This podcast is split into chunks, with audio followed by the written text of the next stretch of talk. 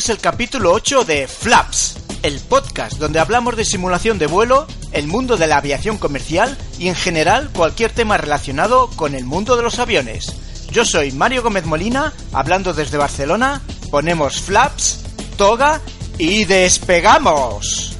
En este capítulo 8 entrevistamos al presidente de la Asociación de Spotters de Alicante, Spotting ALC, para conocer un poco más sobre los spotters. Hablamos del futuro de Air Europa, una vez anunciada de manera sorpresiva su compra por parte de IAG. Analizamos el último desarrollo de FS2 Crew, UGCX, para poder hacer, entre otras cosas, pushback en los aeropuertos con Prepare 3D. Y como imprescindibles de este mes, los productos de FS2 Crew y la revista en papel editada por FS Elite.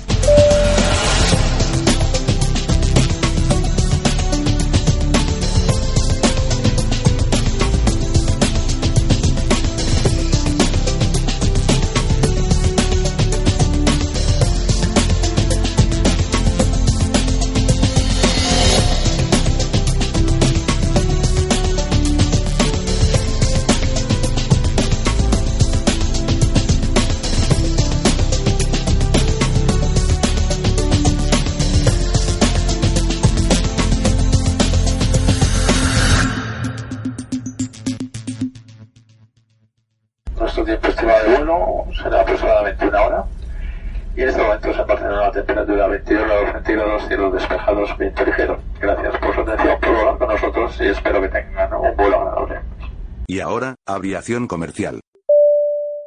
Spotters es una forma de practicar esto que nos encanta, que es la afición de la aviación. ¿Qué son los spotters para el que no lo sepa? Bueno, pues los spotters son esas personas que normalmente acuden a las proximidades de los aeropuertos, no con el objetivo único de fotografiar, ya últimamente también grabar en vídeo, filmar los aviones. Quizás eso es algo muy interesante porque la gente yo lo he preguntado y la gente lo relacione con sí. Son esas personas que van a fotografiar aviones. Bueno, efectivamente, normalmente pasa también por eso, pero digamos que principalmente lo que quieren es localizar los aviones. Lo primero que van a hacer es apuntar el número de matrícula, la compañía y saber ¿Qué es ese avión? Lo que quieren es ver una librea espectacular, ver un avión que no hayan visto nunca. Ese es el, objetivo del spotter, registrar esos aviones que están aterrizando en algún aeropuerto y localizar también esos, esas rarezas que acuden a los aeropuertos. El otro día estuvimos hablando en, en nuestro podcast de una revista, de la Avión Revue, pues Avión Revue, una de las secciones que tiene es precisamente la de spotting, la de qué aerolíneas han estado llegando con aviones que son realmente particulares, que no es el avión normal, ya sea porque es un avión que es la primera vez que llega, un avión que nunca había llegado o un avión que tiene una librea especial. Casi todas las revistas, iremos viendo más en nuestro podcast, en nuestra sección de imprescindibles, casi todas las revistas de aviación tienen alguna sección asociada con el spotting y muchas veces o la mayoría de las veces son los spotters, estos aficionados que se dedican a realizar esta actividad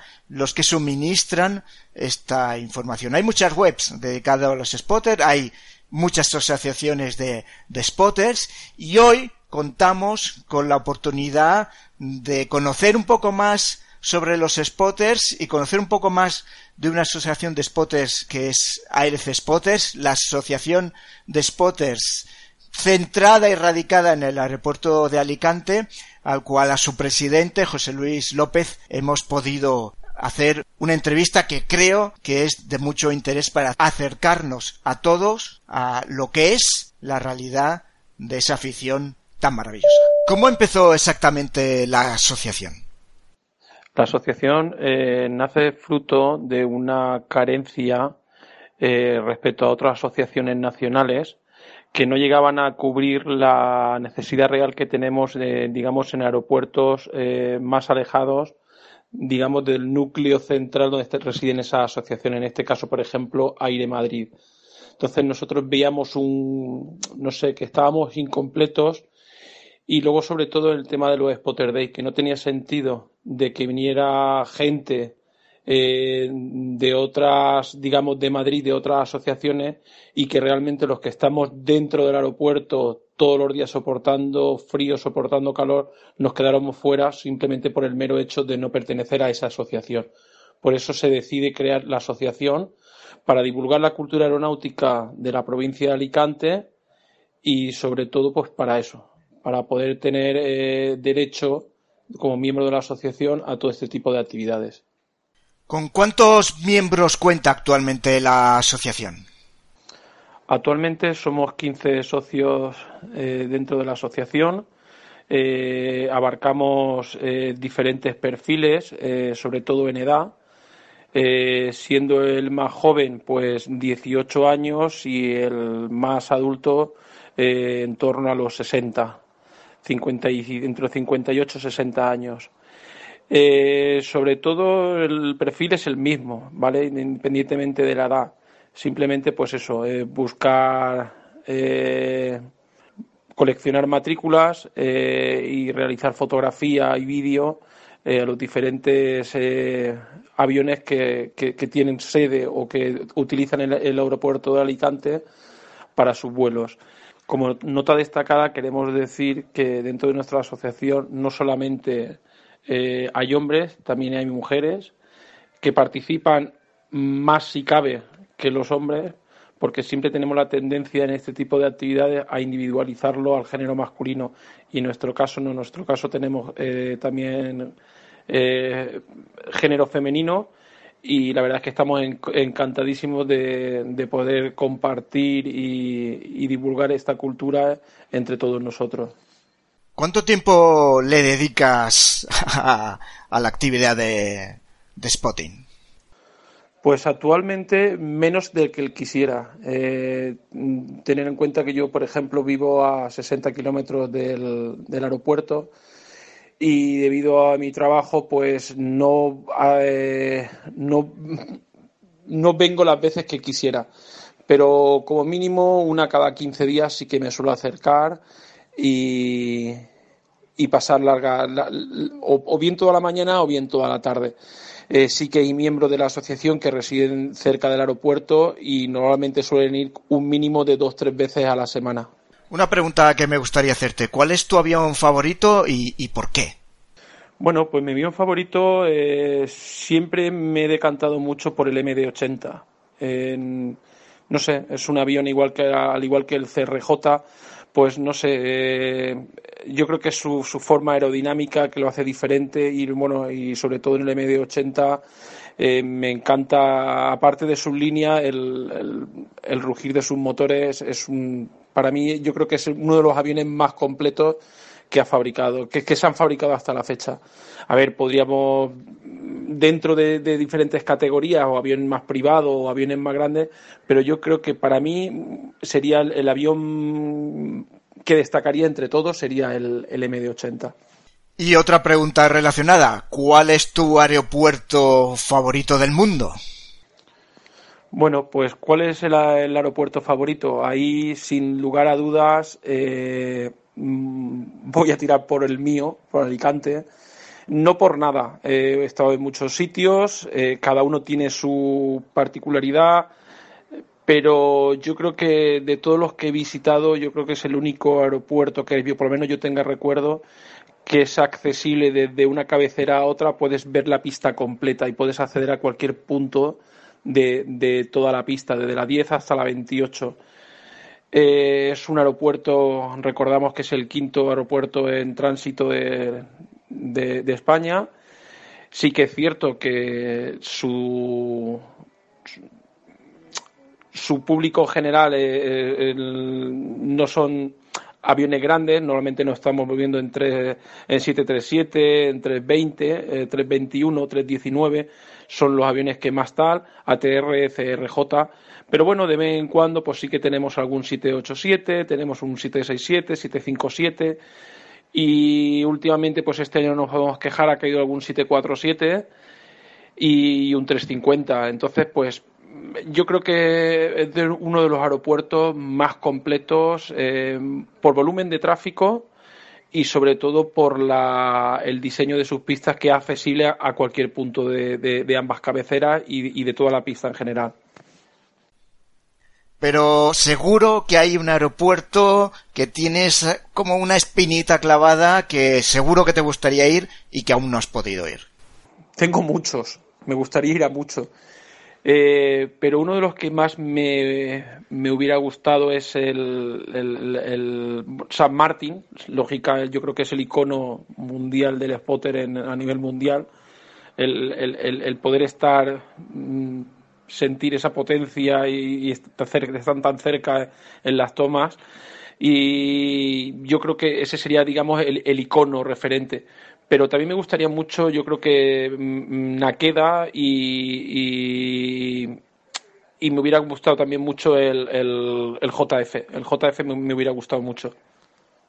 Pues recientemente habéis celebrado un Spotter Day, uno de esos días donde os congregáis todos los miembros de la asociación. ¿Cómo se organiza un evento de estas características?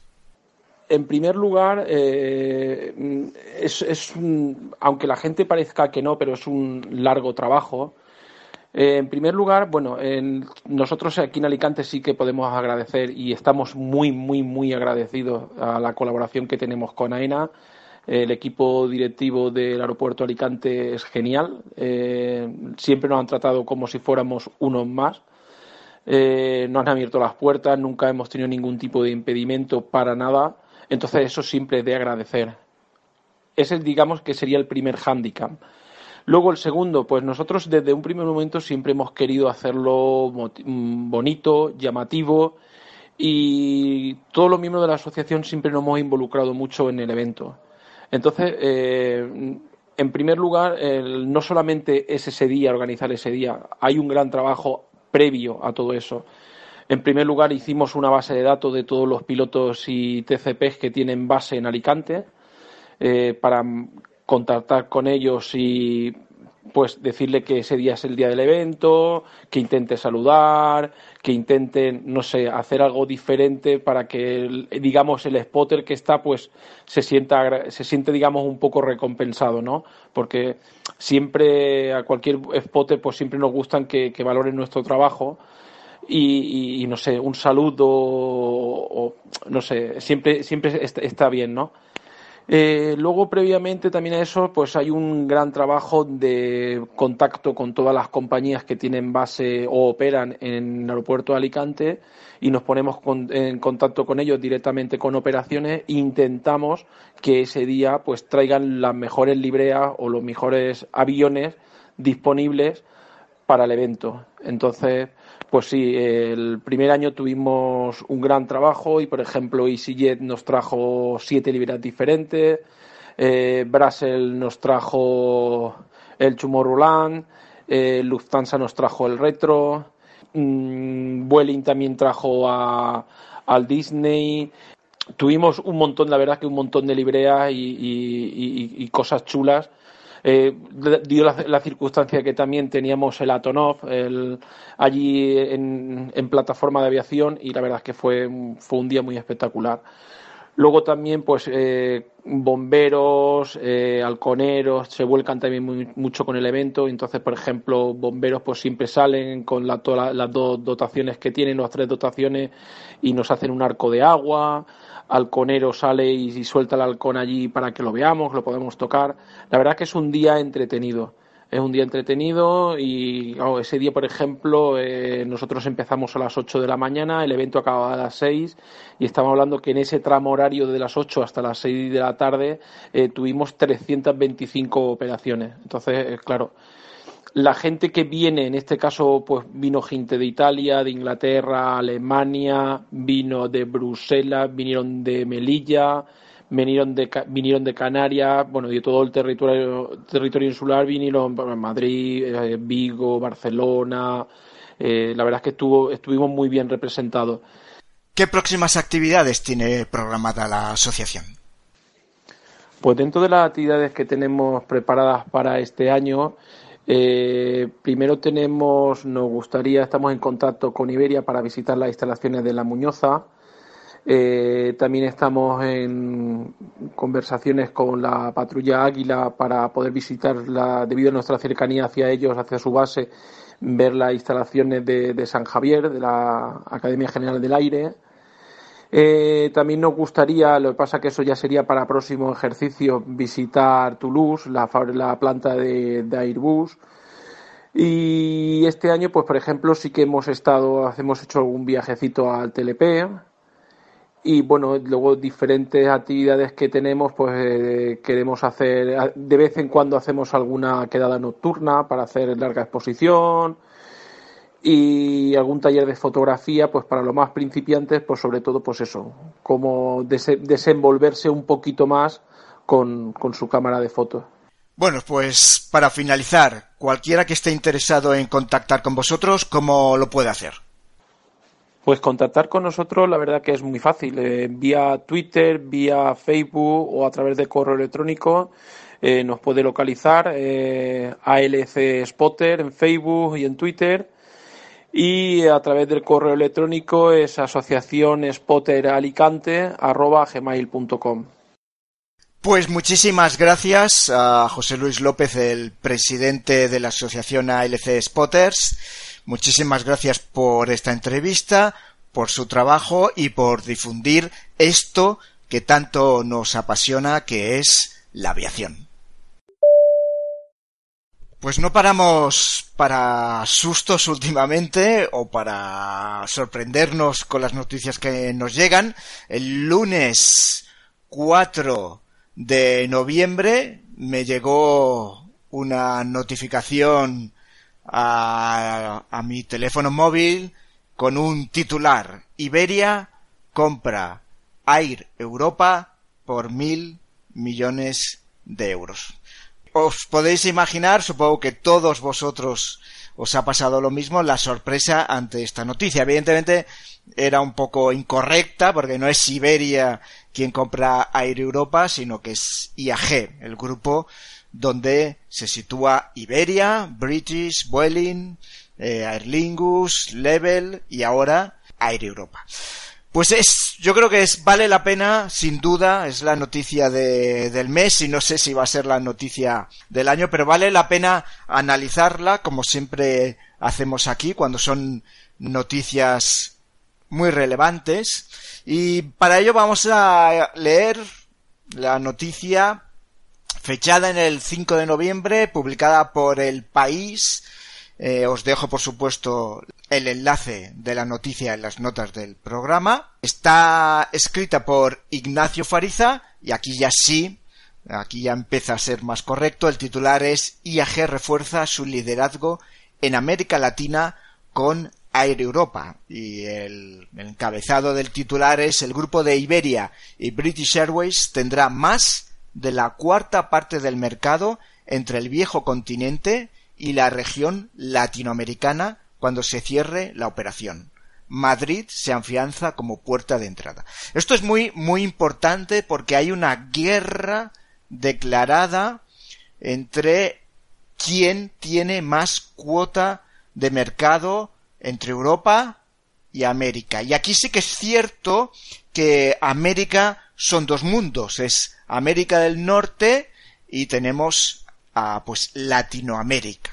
Y, y, y, hago esta distinción de Latinoamérica porque Latinoamérica va desde América del Norte, y me estoy refiriendo a México, Centroamérica y Sudamérica. Estamos hablando del mercado latinoamericano. Evidentemente, British copa el mercado norteamericano, porque solamente hay que ir a Heathrow o a JFK y ver la cantidad de vuelos de British Airways que hay a diario, es que es brutal. Es enorme la cantidad de vuelos que tiene British con, ah, con Estados Unidos. Pero hay otra guerra distinta que es Latinoamérica.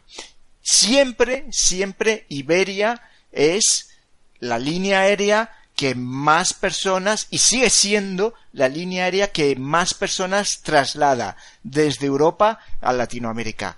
No hay distinción, pero hay una guerra enorme para comerse ese pastel. Una guerra donde Anteriormente estaba intentando los British, cuando British se alía con Iberia, digamos que British tiene el mercado de Estados Unidos y entonces con Iberia se come ya el pastel de Latinoamérica y quedan por detrás Lufthansa y queda por detrás Air France KLM que siempre tiene una muy importante presencia Air France KLM en Latinoamérica, digamos que están compitiendo. Y digamos, y todo esto lo vamos a ir leyendo ahora en la, noticia, que Europa, Europa apostaba claramente por comerse el pastel Latinoamérica de Iberia. Y sobre todo, acordaros, cuando Iberia es comprado por IAG, lo que se hace es una desinversión. Se empiezan a no volar aquellos lugares de Latinoamérica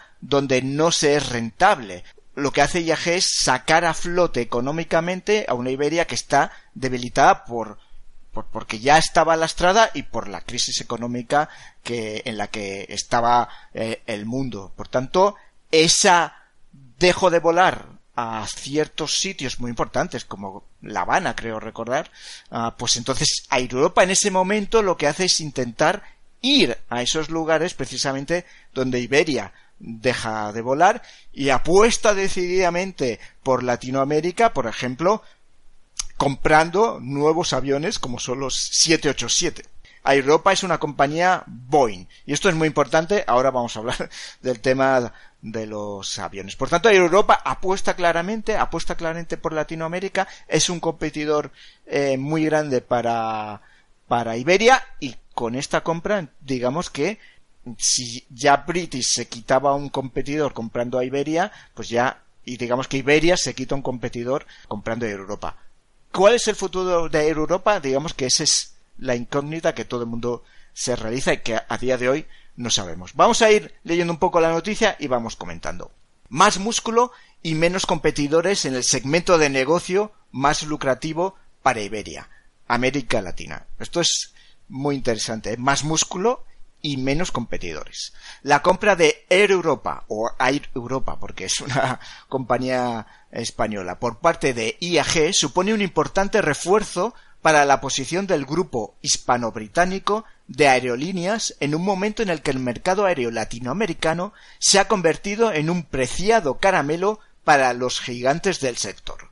También con su consolidación como uno de los grandes conglomerados aéreos a escala global, si en 2018 fue el tercer holding europeo que más pasajeros transportó, casi 113 millones, estamos hablando de IAG, la adquisición le acerca a los dos líderes destacados, Lufthansa y Ryanair, prácticamente empatados cada uno de ellos, con más de 140 millones de pasajeros, y amplía la ventaja sobre Air France KLM, que tiene algo más de 100 millones de pasajeros. Fijaros que esto es un hecho. La concentración de aerolíneas es un hecho desde hace mucho tiempo y cada vez más. Es que y ahora ya hay más. Lo que está haciendo es coger músculo. Lo que necesita es las aerolíneas para, para sobrevivir hoy en día es coger, coger músculo. Esto es, pero no creando un IAG Airlines, una aerolínea que vaya absorbiendo todo, sino comprando, comprando negocios. Lo que pasa es que el negocio de Air Europa y Iberia mm, es muy similar. Por tanto, ¿qué va a pasar? Eh, ¿Se va a integrar? ¿No se va a integrar? ¿Seguirá de esta manera? Eh, bueno, vamos a verlo. Vamos a verlo porque es que hay muchísimas dudas sobre qué va a pasar. Con la adquisición de la compañía que hasta ahora más sombra le hacía a la antigua línea aérea española de bandera en los trayectos con origen o destino Latinoamérica, IAG añade casi 12 millones de pasajeros, 66 aviones a su flota y 3.800 trabajadores en su plantilla. Y le resta un valioso miembro a la poderosa SkyTeam, una de las grandes competidoras con OneWall, de la que British Airways e Iberia son, junto con American Airlines, punta de lanza. Ojo también con esto, ¿eh? Esto también es verdad. SkyTeam, Europa siempre ha sido miembro eh, de SkyTeam. De hecho, el programa de puntos que tenía Air Europa era simplemente Flying Blue, que es el, programa de puntos originario de KLM y Air France cuando se fusionan. ¿Hay alguna otra aerolínea más que directamente tiene ese programa de puntos? O sea, su programa de fidelización estaba supeditado a ese programa de puntos, estaba no usaba otro, usaba toda la plataforma y por tanto cuando tú volabas con Europa ganabas puntos directamente en, en, Flying, en Flying Blue. De, creo que en dos o tres años a Europa se sale, no de SkyTeam, ¿eh? se sale de Flying Blue y crea su propio sistema de puntos que es Suma, que ahora va a volver a cambiar. Por tanto, SkyTeam con esta adquisición, perdón, Air Europa con esta adquisición tiene que salir de SkyTeam y se va a integrar en OneWall. Y se potencia más OneWall y diría yo, ¿eh? que se debilita cada vez más SkyTeam. Yo soy exclusivamente de SkyTeam por mi parte, por tanto mala, mala noticia para mí la, la compra, pero bueno, esto ya es algo, algo personal. Pero es un hecho que quizás no se ha tenido mucho en cuenta, ¿eh? en cuenta. Es, oye, que además disminuyes por un lado SkyTeam y, y avanza OneWall. Por tanto, es que también la guerra de las alianzas, de estas grandes alianzas, que recordemos es SkyTeam, OneWall y Star Alliance, pues también entra, entra en juego, porque es que OneWall ha comprado una aerolínea de SkyTeam. Seguimos, con una veintena larga de destinos en los casi 7.000 kilómetros que separan Cancún de Buenos Aires, Air Europa es, con permiso del resto de grandes grupos aéreos europeos y de compañías latinoamericanas como la TAM, que es el resultante de la fusión entre la chilena LAN y la brasileña TAN, que abarca el 8% del mercado transatlántico, Aeroméxico y Avianca, otros con los que hay que pedirle permiso, que habían redoblado en los últimos tiempos su apuesta por unir ambos continentes, pues con esto eh, Europa era el principal competidor de Iberia, la gran joya en la cuenta de resultados de la española en América Latina. De hecho, su gran apuesta en los últimos tiempos había sido plantar cara al claro líder del mercado con nuevas rutas hacia y desde la región. Es lo que estábamos contando. Europa había decidido y lo decide en el momento en esa desinversión por todos los rangos de Iberia en América Latina entrar directamente vio un filón diciendo si Iberia se va de estos mercados tan importantes yo puedo entrar. Y después evidentemente se ha, se ha tirado de cara a voy a, los hubs más importantes y a rutas, por ejemplo, este año se ponía una ruta a Iguazú, creo que no iba directamente a Iguazú, sino que iba primero a Buenos Aires y después se dirigía a Iguazú, pero es, es un destino que nadie estaba llevando directamente desde Europa. Yo sí que, yo por ejemplo os, os cuento, yo sí que he ido a Iguazú, pero yo fui a Buenos Aires y después eh, tomé eh, un avión, un avión de la TAM que, que unía Buenos Aires con, con Iguazú, pero en aquel momento, esto ya es hace tres años, en aquel momento nadie unía directamente Europa con Iguazú, con lo cual eso es lo que estaba haciendo Air Europa. Seguimos. Una apuesta fuerte que ahora pasará a beneficiar a IAG, o sea, esa apuesta fuerte que había hecho a Europa por comerse el mercado Latinoamérica, ahora pues va a beneficiar a IAG. Tras la operación, su cuota en el mercado de pasajeros en esas rutas subirá del 19 al 26, estamos hablando de IAG, según los cálculos de la firma de inversión Bernstein. Siete puntos porcentuales que son un mundo en un mercado en el que el crecimiento orgánico es cada vez más difícil y que harán la diferencia. Hasta ahora, estaban en una situación de empate virtual con Air France KLM. Fijaros, ¿eh? Air France KLM y AG estaban más o menos empatados en el mercado latinoamericano. Air France KLM es muy fuerte en Latinoamérica. Ahora, pues evidentemente, pues da un estirón, ¿no? Y algo súper importante. Air Europa acababa de firmar un acuerdo de colaboración con Air France KLM. Entonces, de un plumazo, con la adquisición eh, de Europa y AG, cercana además a, todo este movimiento que se estaba generando y que no le gustaba nada, pues evidentemente lo que hace es alejar ese acuerdo de colaboración muy importante que se había establecido para poner en marcha entre Air France y KLM. Ojo, eh, porque eh, todos los movimientos hay que considerarlos desde todos los puntos de, vista. Y por supuesto, eh, digamos que esto, ese acuerdo, podía poner en peligro también pues el potencial de la terminal T4 en Barajas para centrarse en lo que son vuelos a Latinoamérica. Esto de qué, qué terminal se potencia, qué hub se potencia, es muy importante.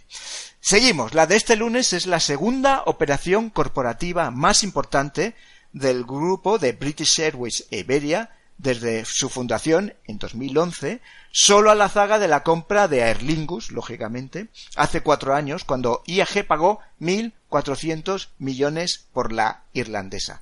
400 más que los que abonará por Air Europa. Y llega en un momento agridulce para el grupo con los beneficios a la baja en los nueve primeros meses del año, pero con la certeza casi total de que el Brexit que amenazaba con complicar los derechos de vuelo en Europa y que le propinó un fuerte correctivo en bolsa durante la primavera y el verano, sea con acuerdo o no, ha despejado buena parte de los nubarrones del horizonte. Seguimos. La compra, que, ojo, está supeditada aún al visto bueno de las autoridades europeas de la competencia y donde ya el consejero delegado de Ryanair, Michael O'Leary, ya ha dicho que es un buen acuerdo para IAG, pero mala para, malo para la competencia, y que van a exigir desinversiones particularmente en el corto radio de Europa. O sea,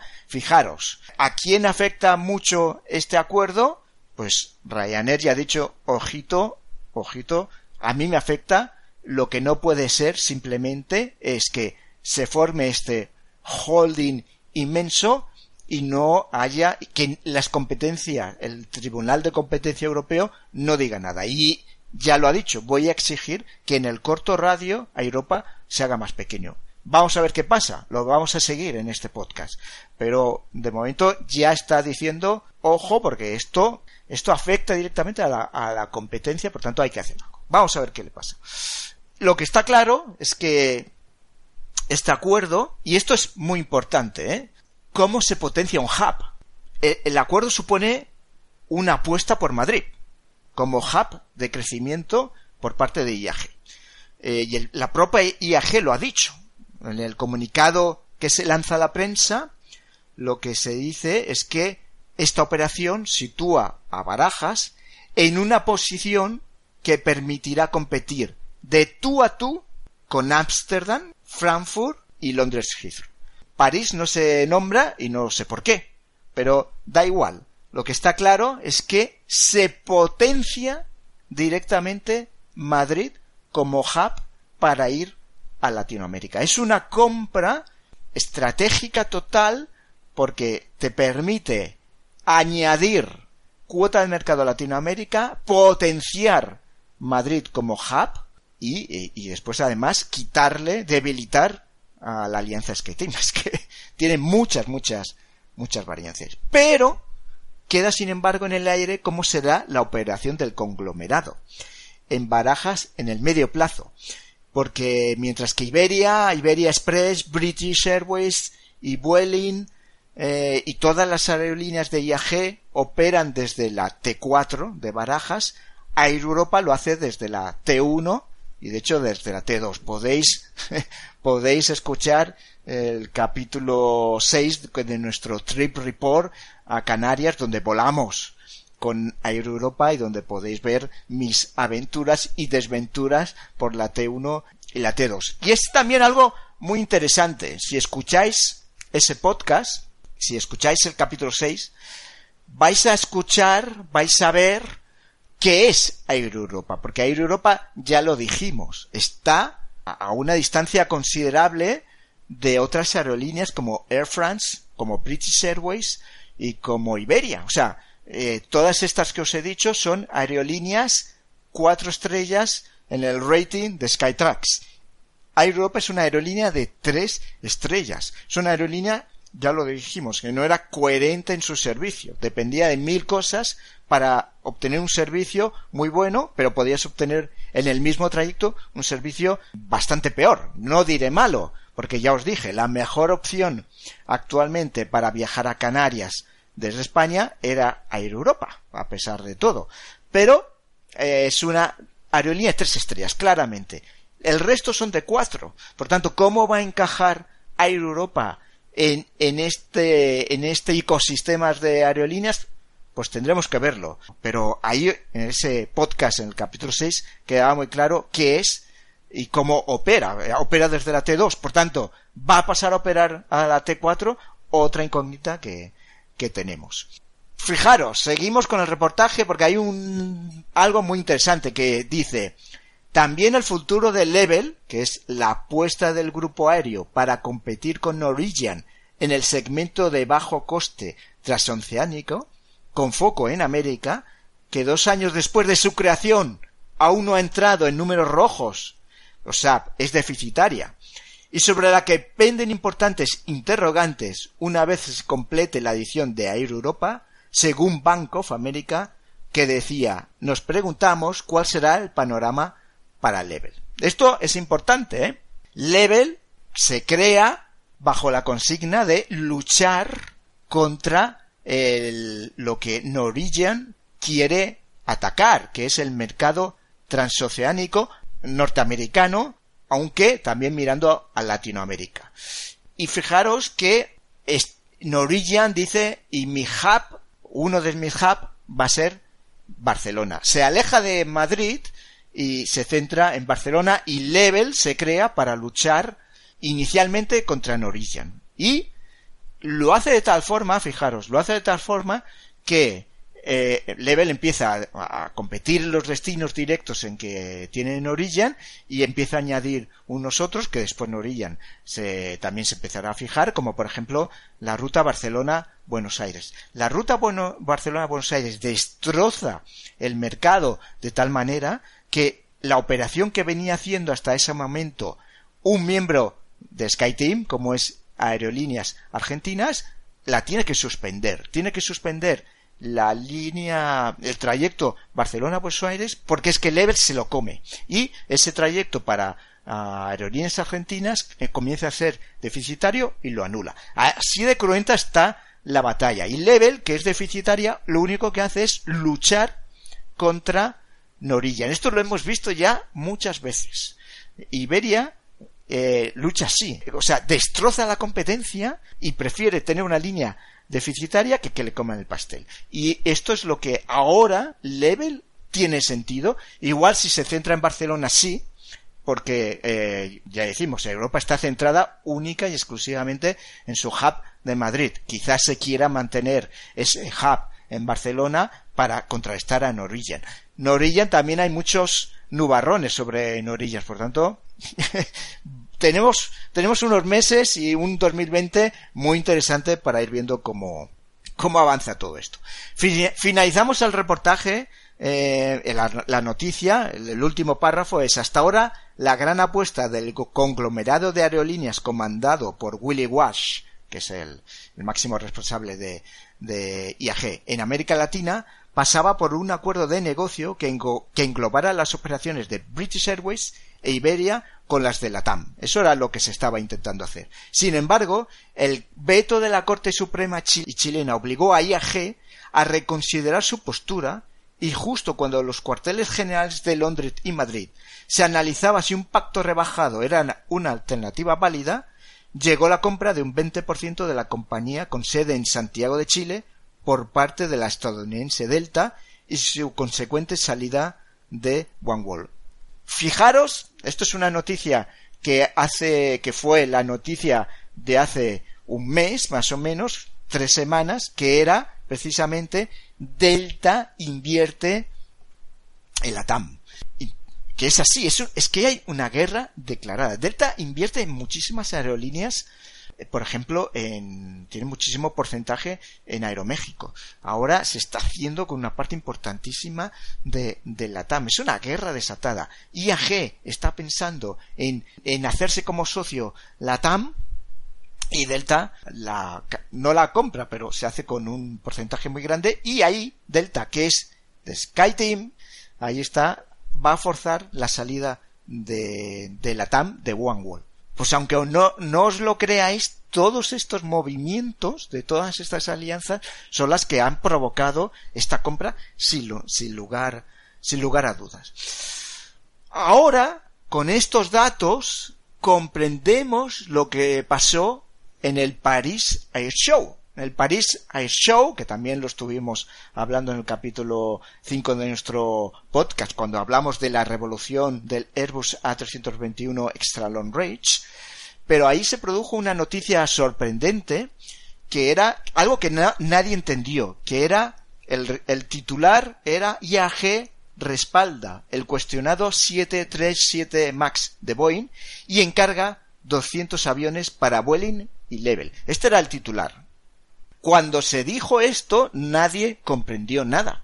No comprendimos como un grupo aeronáutico como IAG, donde el corto radio se basa exclusivamente en aviones Airbus, de repente se puede ordenar, no se, se ordenó, ¿eh? era una carta de intenciones, no se hizo ninguna compra, fue, es, fue, tengo la intención de comprarte 200 aviones que después materializaremos o no.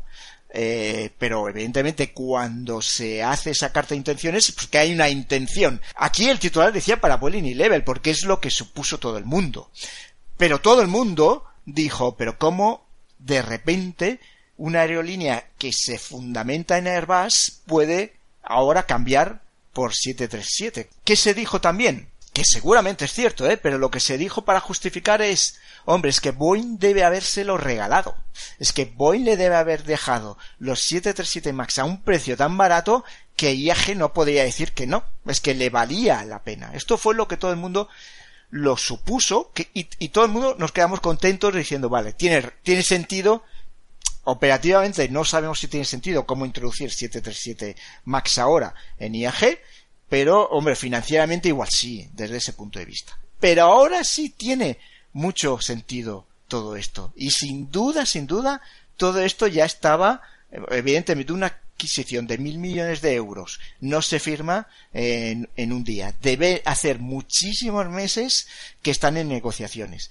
Y ahora todo cuadra. ¿Por qué este esta intención de comprar 737 MAX porque ya estaba pensando en que se iba a comprar eh, Air Europa. Y Air es Boeing 100%. Lo que tiene son 737, tiene 787, eh, ojo, me, equivoco, no es 100% Boeing porque tiene también 330, que son los que volamos además en nuestro viaje a, a Canarias. Pero en el corto radio es 100% 737. Y una de las cosas que obsesiona a IAG es que la flota de sus compañías aéreas tiene que ser muy nueva, porque eso ahorra muchísimo dinero. Y es lo que le pasó, es lo que hace con Vueling, comprar ahora NIOS y ir renovando, y todo lo que se renueva son NIOS. Es lo que hizo con Iberia, es lo que hemos hablado. Con Iberia lo que se hizo fue te voy a optimizar, o sea, voy a hacer que seas una aerolínea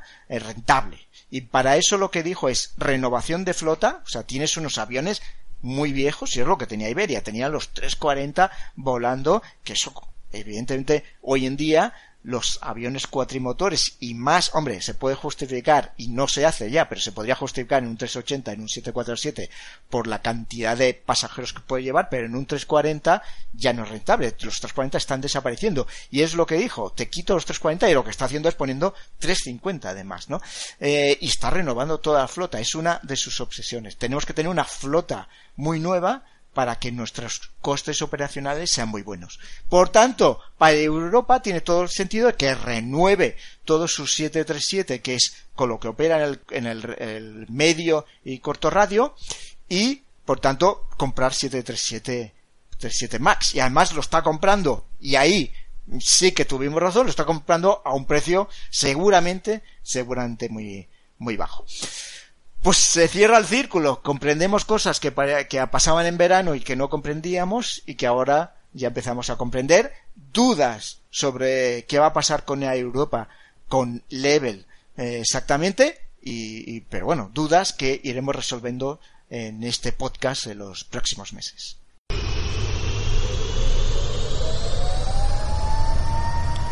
Stabilized. Toga.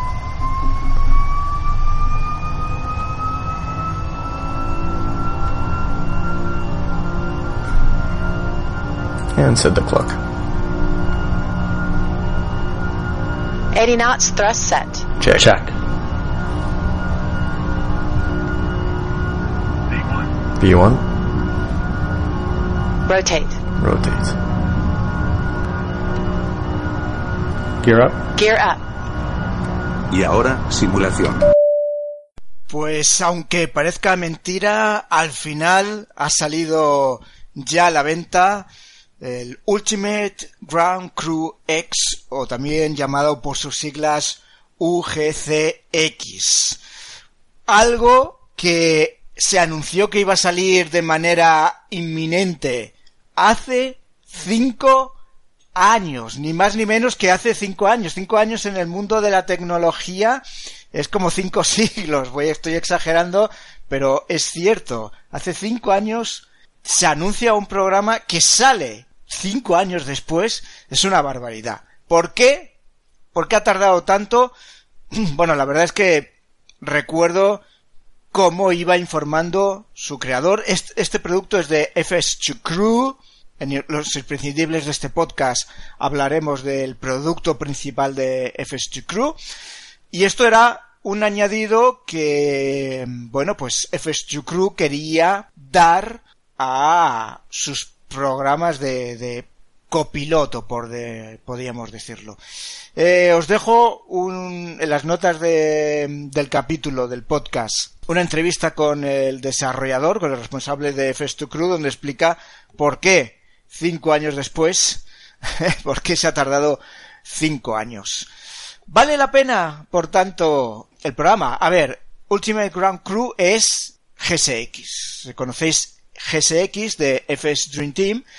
Pues es ese add-on que nos permite en Prepare tener un servicio de pushback, un servicio de follow me, nos permite pues que venga el servicio de catering, etc, etc, etc. Es mientras estamos en nuestro gate, en nuestro stand, pues las cosas que suceden al avión en el mundo de los aeropuertos simula eso.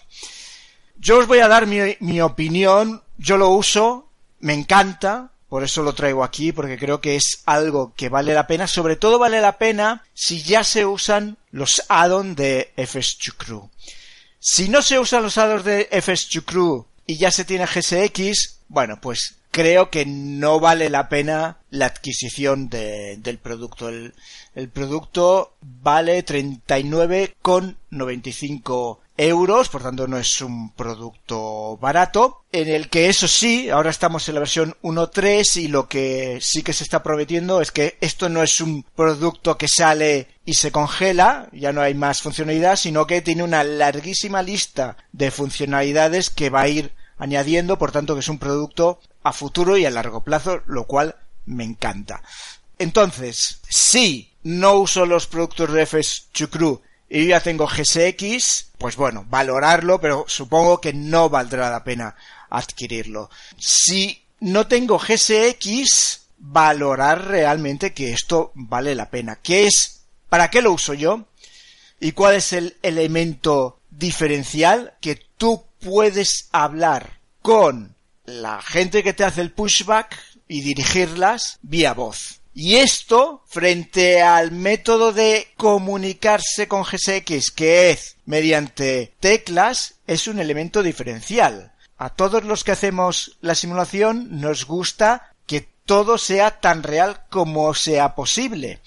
Y la verdad es que, por ejemplo, en mi caso, y tengo pendiente hablaros de la configuración, en mi caso que utilizo los cascos de realidad virtual para realizar la simulación, la inmersión es completa, imaginar, estás completamente en la cabina, inmerso en las operaciones con el avión, pues que de repente tengas que utilizar la pantalla con las teclas, pues la verdad es que la inmersión se baja completamente. Con UGCX, que permite, yo estoy realizando ya todos los checklists y toda la comunicación con mi piloto vía FS2 Crew vía voz, ya repito, es que la inmersión es brutal, pues todo lo que tenga que ver con el pushback lo sigo haciendo vía voz. Y entonces ya es que, por favor, GSX ya pues ha muerto. Para mí, repito, para mí, Esto no tiene más... ¿Qué, qué funcionalidades tiene? Pues el pushback, tiene los, los señores que te hacen las señales, te hacen señales completamente reales de la vida real, por tanto te las tienes que aprender qué es lo que significan. Tienen, tiene el servicio de cuando llegas al aeropuerto, pues, o que te lleve directamente al stand, o que venga un follow me car y que haya un señalero esperándote en el, en el gate. Y tiene algo bastante curioso que es un servicio de emergencia puedes simular que, que, necesitas realmente que vengan los bomberos a apagar un fuego en tu avión, vienen los bomberos y se ve como la, todo la, la espuma que, que, te lanzan. Bueno, esto ya es a título, a título de curiosidad porque yo tampoco lo uso. Yo uso el pushback básicamente y en algún aeropuerto complicado que no conozco mucho, pues el servicio de, del follow me car y que haya un, un marshaller que, que me indique cómo voy para el, para mi puerta, ¿no? Bien, por lo tanto, todo lo que es, tiene que ver con que llegue el catering, etc, etc, etc, este producto no lo soporta, aunque dicen que les gustaría ir añadiendo toda esta funcionalidad en el futuro, por tanto tenemos que ver evolución en un futuro, por supuesto lo que es GSX Level 2, que es pues que veas a las personas entrar tampoco lo soporta, pero la verdad es que, mm, sinceramente, y es mi opinión, de inmersivo el hecho de, ver a las personas que entran en tu avión no tiene nada porque el movimiento de esas personas es que es no sé cómo decirle, ¿eh? vamos a decirlo, horrible. Es que no parecen personas. Y, ver ese movimiento en unos cascos de realidad virtual es que es bastante deplorable. Lo digo así, sinceramente. Fijaros que lo que dice el desarrollador o el responsable de FSG Crew, de que una de las cosas que más le ha, le ha costado es que el movimiento de las personas parezca real. Y realmente se aproxima mucho a ser real. Porque, bueno, es que, repito, el GSX Level 2, el movimiento de las personas no parecen personas, parecen o zombies o algo, algo parecido. Tiene cosas curiosas como que ya vienen con, en UGCX como que hay ciertas voces que pueden tener un acento dependiendo de donde estés o incluso que te hablan en español si sabes que estás en España y que tu idioma es el español, que en verano lo, a la gente que, que está haciendo el pushback vayan en manga corta y en invierno no. Cuando se anunció casi casi aquello que lo vamos a sacar ya está a punto y una de las funcionalidades que tenemos es esta, GSX sacó rápidamente un, un, update con esta funcionalidad. Hay una guerra temible con GSX y UGCX. Yo ya digo, prefiero este programa, el pushback lo hace perfecto, eh, las personas se mueven muy bien, todo funciona. A ver, estamos en la versión 1.3 y desde la 1.0.1.3 ha habido problemas realmente importantes, por ejemplo con el 747 y el 777 no se paraba el pushback, había un problema, con la 1.3 va realmente bien. La 101112 mm, yo sufrí mis carnes los problemas. Ahora está estable, está bien.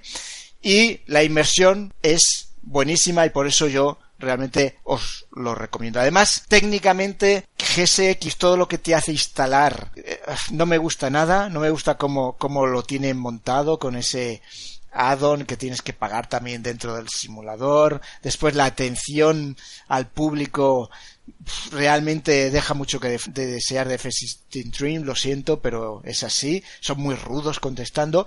Sí que son muy buenos sus aeropuertos. Tengo aeropuertos suyos, por ejemplo, de Hawái. Son muy buenos.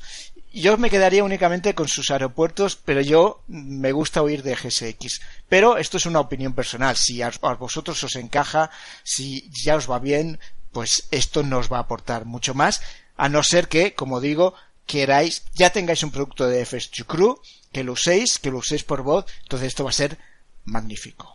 Por tanto, mirarlo, decidir, yo os lo recomiendo, yo es el que uso y yo estoy francamente contento.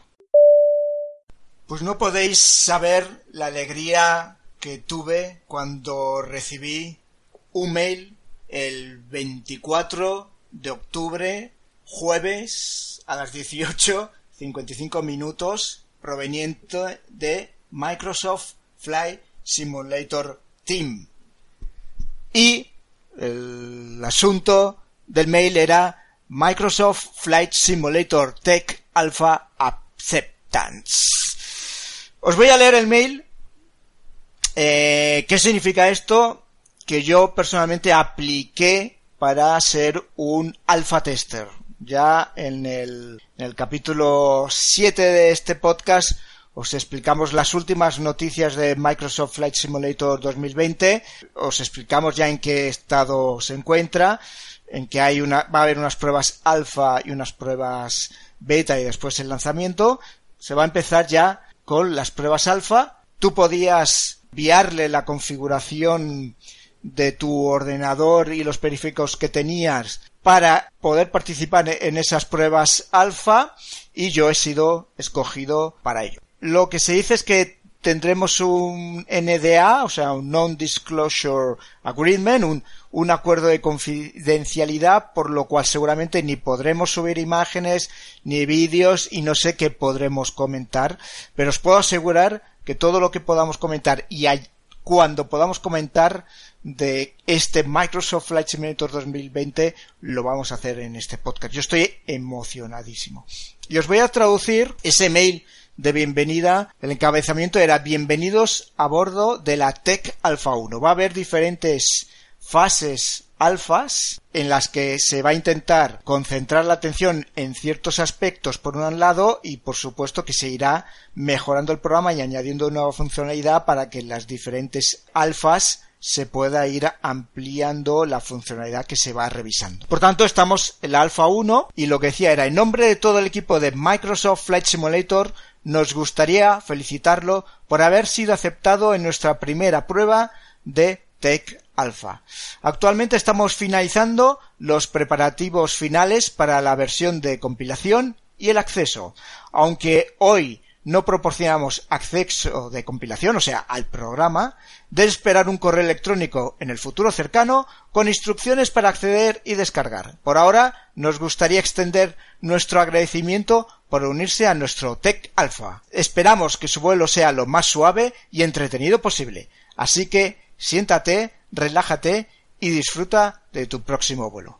Bueno, pues este es el, el, mail que recibí el 24 de octubre y, bueno, evidentemente esperar ya tener acceso y poder empezar. El 2 de noviembre nos enviaron otro mail que era Microsoft Flight Simulator Tech Alpha Update y ahí nos explicaba un poco eh, cómo estaba el tema. Os lo leo. Dice, después de aumentar el tamaño del grupo de participación, el equipo ha trabajado arduamente para ejecutar Tech Alpha 1 hasta la prueba final. Nuestro primer candidato de lanzamiento está programado para el 8 de noviembre. O sea, lo que dicen es que tienen previsto acabar esta primera compilación del programa para ser lanzada y que los que estamos dentro del programa alfa lo podamos probar el 8 de noviembre. Estamos en camino de llegar a esa fecha, o sea que lo ven on time. Si todo va bien, esperamos proporcionar acceso al programa un poco después, entre 10 y 14 días después del 8 de noviembre. Eh, sigue el mail, dice si todo va bien, vamos a proporcionar otra actualización en línea para que os digamos cuándo va a estar disponible exactamente pero que pase lo que pase, le enviaremos una actualización el día 11, o sea, lo que nos dicen es, pase lo que pase el día 11, te diremos si vamos bien o, o, vamos mal. Sabemos que nunca es fácil esperar el acceso al programa, todos en el equipo están trabajando arduamente para preparar esta Tech Alpha 1 para su participación. Gracias por su paciencia. Y después lo que dicen es que se va a abrir de nuevo para las personas que no han entrado en esta Tech Alpha 1 se va a abrir ya el acceso para la Tech Alpha 2 que todos los que han participado ya en la Tech Alpha 1 automáticamente estarán en la Alpha 2 bueno esto es simplemente para deciros que vamos a poder de primera mano deciros vamos a ver qué podemos decir y qué no yo os lo diré qué puedo decir y qué no puedo decir pero vamos a estar ahí probando dentro de muy poco el nuevo Microsoft Flight Simulator 2020 y ahora, imprescindibles. Pues acabamos de hablar de Ultimate Grand Crew X, el último producto de FSG Crew, y en este imprescindibles del capítulo de hoy vamos a hablar precisamente de los productos más famosos de FSG Crew. FSG Crew vamos a explicar un poco lo que es, pero básicamente es un copiloto para tus vuelos. Vamos a ver qué significa eso de un copiloto para tus vuelos. Pero para mí es algo tan imprescindible que yo ya no hago vuelos si no es con FSU Crew. Puedo hacer un vuelo de simulación para probar algo sin tener el FSU Crew, pero cuando hago un vuelo en serio, hay dos elementos para mí ya imprescindibles, que es realidad virtual y FS2 Crew, porque FS2 Crew te permite, bueno, una inmersión brutal, igual que decíamos, la justificación para poderse comprar el Ultimate Grand Crew X es la inmersión que te permite en la simulación, pues lo mismo con FS2 Crew. FS2 Crew nace con una idea muy tonta que se lleva muy bien. Yo creo que esta es una de las marcas que caracteriza a FS2 Crew. Es que hace las cosas muy bien. Quizás tiene unos, una funcionalidad limitada que va ampliando poco a poco, pero está sumamente, sumamente bien hecha. Es lo mismo de Ultimate Grand Crew, lo decíamos, un producto que tarda cinco años en lanzarse. ¿Por qué? Porque es un, creo que es un perfeccionista eh, el autor y si no está perfecto prefiere no lanzarlo. Y eso me da a mí una confianza enorme en sus productos. FS2 Crew, por tanto, es un copiloto, un copiloto donde incluso tú puedes configurarles los estándares operacionales, hay diferentes estándares operacionales de diferentes líneas aéreas reales, tú escoges el que más te convenga y tú con tu copiloto virtual lo que haces es ejecutar el vuelo siguiendo esos estándares y siguiendo las fases de vuelo reales. Podemos tener copiloto para el Airbus de FS Labs y de Aerosoft. Como que todavía no he entrado en el mundo Airbus, ya os lo dije, estoy esperando a que salga un, el elemento, lo que ya hemos hablado aquí, el Airline to Sim, cuando salga Airline to Sim entraré de lleno en el mundo Airbus. De momento, para mis vuelos con los Boeing de PNTG, siempre utilizo FS2 Crew.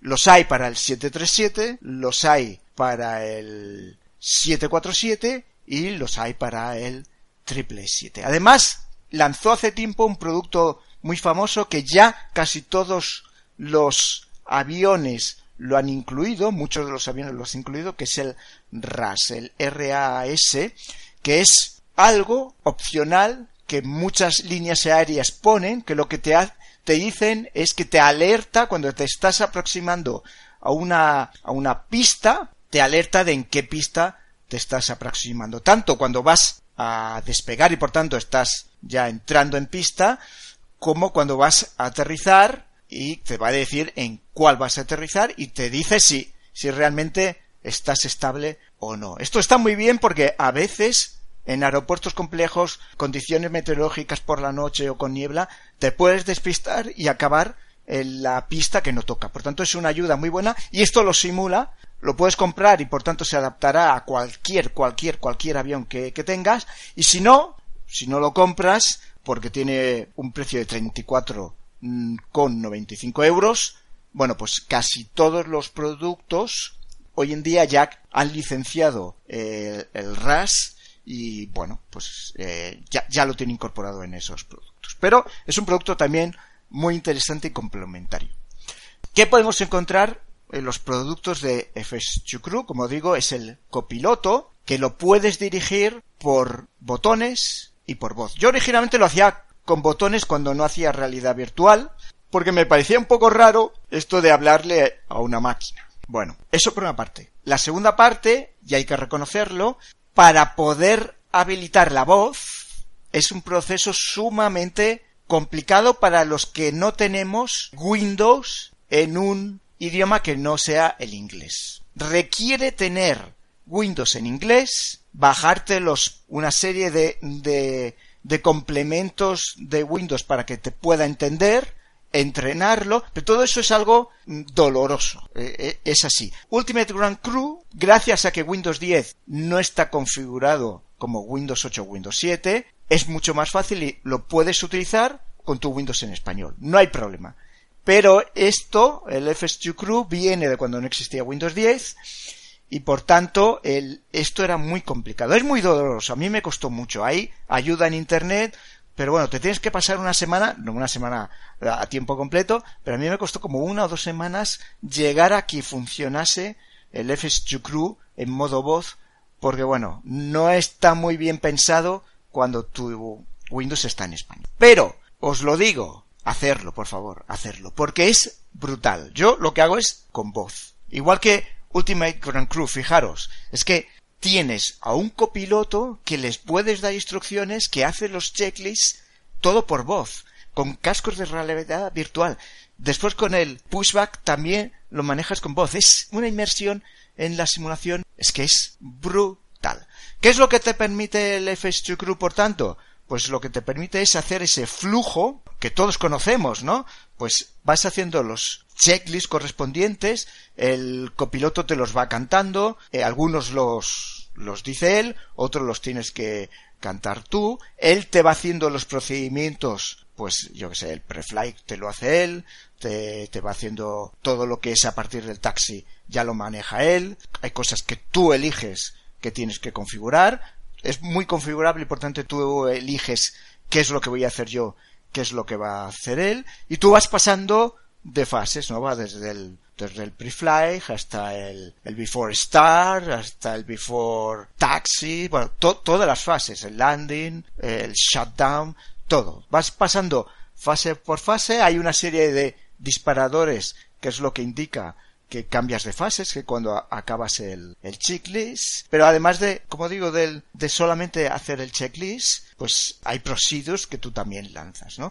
Digamos que ya está un poco prefijado, pues en qué tiempos se van haciendo esos checklists, tú lo lanzas, por ejemplo, dices pre-flight checklist, entonces el, el copiloto empieza a hacer el checklist, algunas cosas te las preguntas que tú tienes que, que, que decirlo, si no lo dices bien, pues ahí se, no, no, avanza el checklist y no, no, no avanza hasta que realmente se haga todo el checklist, ¿no? Él te pone en marcha los motores, por ejemplo, tú le estás diciendo ponme en marcha el, el número 2, ponme en marcha el número 1. Bueno, es brutal, es brutal. Yo, yo creo que hay que probarlo, os lo recomiendo. Para mí de verdad es un imprescindible en toda regla. Ya digo, no vuelo si no tengo FSU Crew. Para mí el lanzamiento de un nuevo avión es un trauma porque hasta que no haga eh, el correspondiente add-on FSU Crew para mí es complicado incluso hacerlo. ¿Pero por qué es complicado? Porque el mundo de la aviación hoy en día requiere un piloto y un copiloto, es así, el pilot flying y el pilot not flying. Y cada uno tiene un reparto de responsabilidades y la carga de trabajo en algunos momentos es tan elevada que no tiene sentido hacerlo uno solo. Y esto te pone en que realmente tú tienes tu copiloto que le hace su parte y, tú haces la tuya. Por ejemplo, tú le estás, cuando estás en la frase de, en la fase de aproximación, tú le cantas eh, el, los niveles de flaps que quieres que te ponga. Esto es básico porque tú, si además tienes que estar poniendo el flap, si no, además él te dice, si vas a una velocidad que no es la adecuada, él te lo dice, no, porque no vas a la velocidad adecuada. O sea, es la vida real de los dos pilotos la cabina funcionando virtualmente. Eso con voz, ejecutando las órdenes por voz, bueno, pues llegas a una inmersión brutal. Por tanto, absolutamente, absolutamente imprescindible FS2 Crew para volar Airbus o volar los aviones de PMDG. Bueno, y aprovechamos que en el capítulo pasado elegimos como imprescindibles la web de FS Elite para poder estar al tanto de las noticias de la simulación, para hablar de otro imprescindible, algo inesperado para mí, que ha sido el lanzamiento de lo que llaman el FS Elite Magazine. El número 2 parece ser que van a lanzar uno cada año, pero es una revista en papel. Es una revista que se puede comprar en papel o se puede comprar en PDF. PDF, la verdad, yo no lo recomiendo porque, a ver, como digo, algo que se lanza una vez al año, pues la información que va a tener, pues no es nada que no puedas encontrar en la web suya o en internet. Pero es un fetiche, así os lo digo. Vale unos 7 euros con los gastos de transporte incluidos y os lo digo. Eh, si os gustan las revistas, a mí yo es que soy un enamorado de las revistas en papel, ya lo sabéis, por eso traigo también revistas en papel como imprescindibles a esta sección. Y por tanto, yo creo que se juntan las dos cosas. La mejor web de información que saca una revista en papel. Además es una revista de lujo, ¿eh? No es una, es una revista con, que tiene lomo y todo. Hay unos 1800 ejemplares, o sea, no hay muchos, hay una edición limitada, pero os lo recomiendo, os lo recomiendo. Como os digo, no vais a leer nada que no sepáis seguramente, ¿no? Tiene una unas cuantas entrevistas a desarrolladores, hablan por supuesto de Microsoft Flight Simulator 2020, bueno, habla de, de alguna cosa pues, mm, pues que no está mal, ¿no? De entendiendo las seats y las stars. Bueno, nada que no sepáis, pero como os digo, si sois fetiches de las revistas y si os gusta realmente FS Elite, os lo recomiendo que la pidáis y que estéis atentos porque cada año tiene la pinta, este parece ser que ha tenido bastante éxito, tiene la pinta de que cada año tendremos un número especial de FS Magazine y oye, para coleccionarlo está muy bien, es de lujo, ya digo, papel papel absolutamente de lujo, gordo, en color, bueno, una maravilla como complemento del imprescindible del capítulo pasado, pues este FS Magazine. Y ahora, asuntos internos. Pues nada, un pequeño apunte para terminar este capítulo en nuestros asuntos internos y es que ya tenemos web y yo creo que es importante eh, conocerlo. Por supuesto, los enlaces están en todos los capítulos, en nuestro, en nuestro Twitter, es flapspodcastaereo.com y es donde podréis encontrar todas las notas del programa, una recopilación de los imprescindibles y por supuesto todos nuestros podcasts. Creo que es, era básico crear una, una web para este nuestro, vuestro podcast y creo que, bueno, pues creo que ha quedado bonita la web. Espero vuestras opiniones.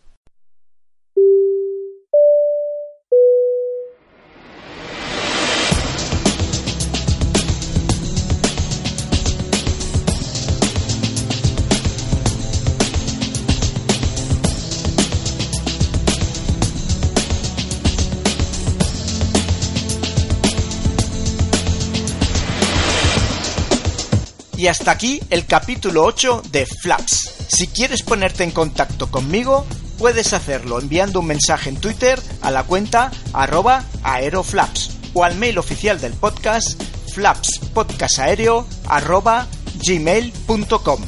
Espero que os haya gustado. Puedes ayudarnos dejando una recomendación en iTunes o en iVoox y por supuesto contándoselo a tu vecina, a tu vecino y a todos tus amigos. Nos vemos en el próximo capítulo. ¡Aterrizamos!